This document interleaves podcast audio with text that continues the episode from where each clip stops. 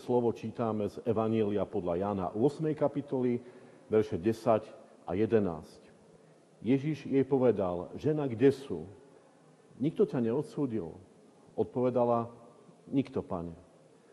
Na to jej povedal Ježiš, ani ja ťa neodsudzujem, choď a odteraz viac nehreš.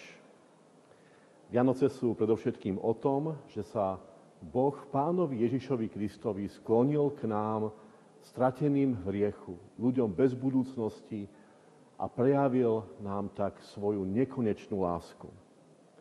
Pozrime sa na niekoľko miest v písme, kde Pán Ježiš dokazuje svoju lásku strateným ľuďom, takým, ktorých si druhí nevšímajú, nimi opovrhujú alebo ich odsudzujú.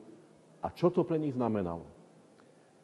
5. kapitola Evanielia podľa Jána Začína príbehom o uzdravení chromého v Betesde. 38 rokov chorý človek, na okraji davu, ignorovaný a odstrkovaný ostatnými, ktorí sa tlačia do liečivej vody, aby tam boli prví. Nemal šancu sa tam dostať. Nemá nikoho, je chromý.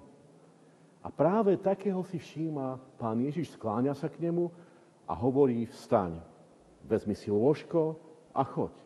A on vstal a chodil.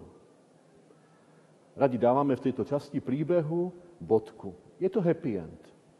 Príbeh však pokračuje. Keď sa uzdravený znova stretáva s Ježišom, tento mu hovorí, nehreš viacej. O pár kapitol ďalej, v Evangeliu podľa Jána 8. kapitole, čítame príbeh o žene prichytenej pri cudzoložstve. Časť tohoto príbehu sme čítali na úvod ruky s kameňmi namielené na ňu, aby vykonali odsúdenie. A potom počuť to známe Ježišovo slovo. Kto z vás je bez hriechu, nech prvý do nej hodí kameňom. A jeden po druhom odchádzajú jej sudcovia a ona počuje Ježišové slova plné lásky. Žena, kde sú? Nikto ťa neodsúdil. Ani ja ťa neodsudzujem. Tam obvykle dávame bodku dobre sa to skončilo. Ale treba čítať pozorne dokonca, choď a nehreš viacej. A ešte jeden príklad. Keď skorumpovaného a zavrhovaného mýtníka Matúša pán zavolá, pod za mnou. Teda jasne mu deklaruje, že má o neho záujem, že ho akceptuje s láskou napriek tomu, aký je. Znova, tu sa príbeh len začína. Matúš nechá všetko, starý spôsob života a nasleduje pána Ježiša Krista. A tu sme vlastne pri koreni našej úvahy.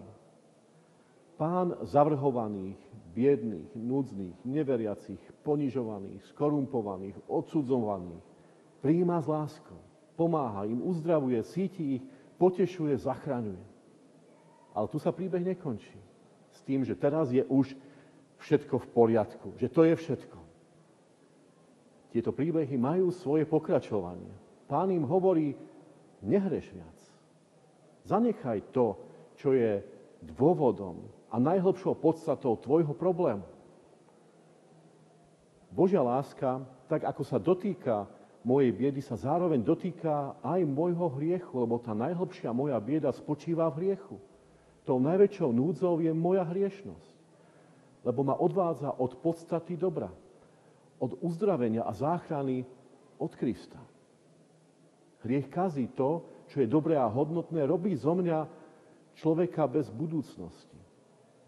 A práve tí najmenší, najodkázanejší vo svojej núdzi, odstrčenosti, pohrdaní, posmechu, urážaní, biede a chorobe, takí ako boli chromy v Betesde, žena prichytená pri smilstve, mýtnik Matúš, ktorým je v ich ťažkej situácii podaná láskavá pomocná ruka, zároveň so slovom záchrany počujú, nehreš viac.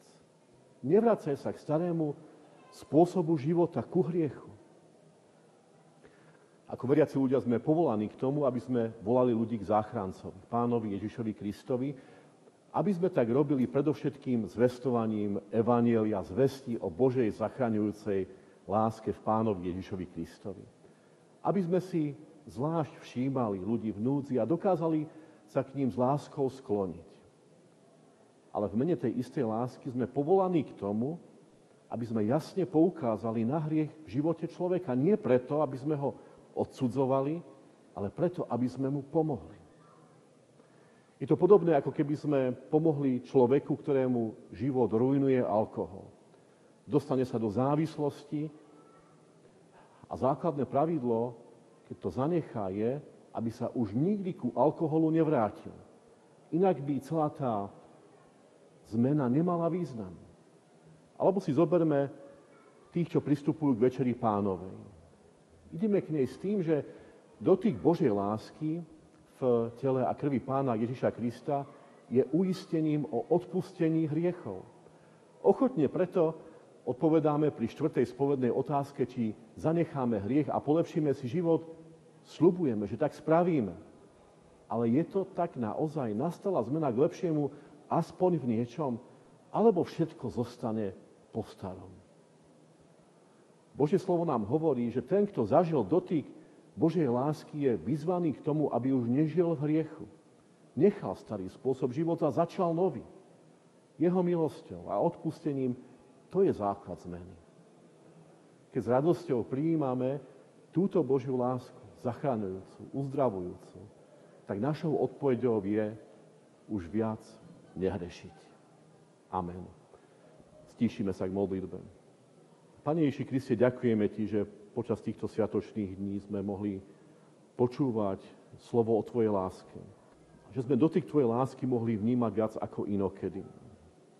A tak prosíme, aby našou odpoveďou bolo to, že sa nechceme vrátiť k starému spôsobu života a žiť v hriechu.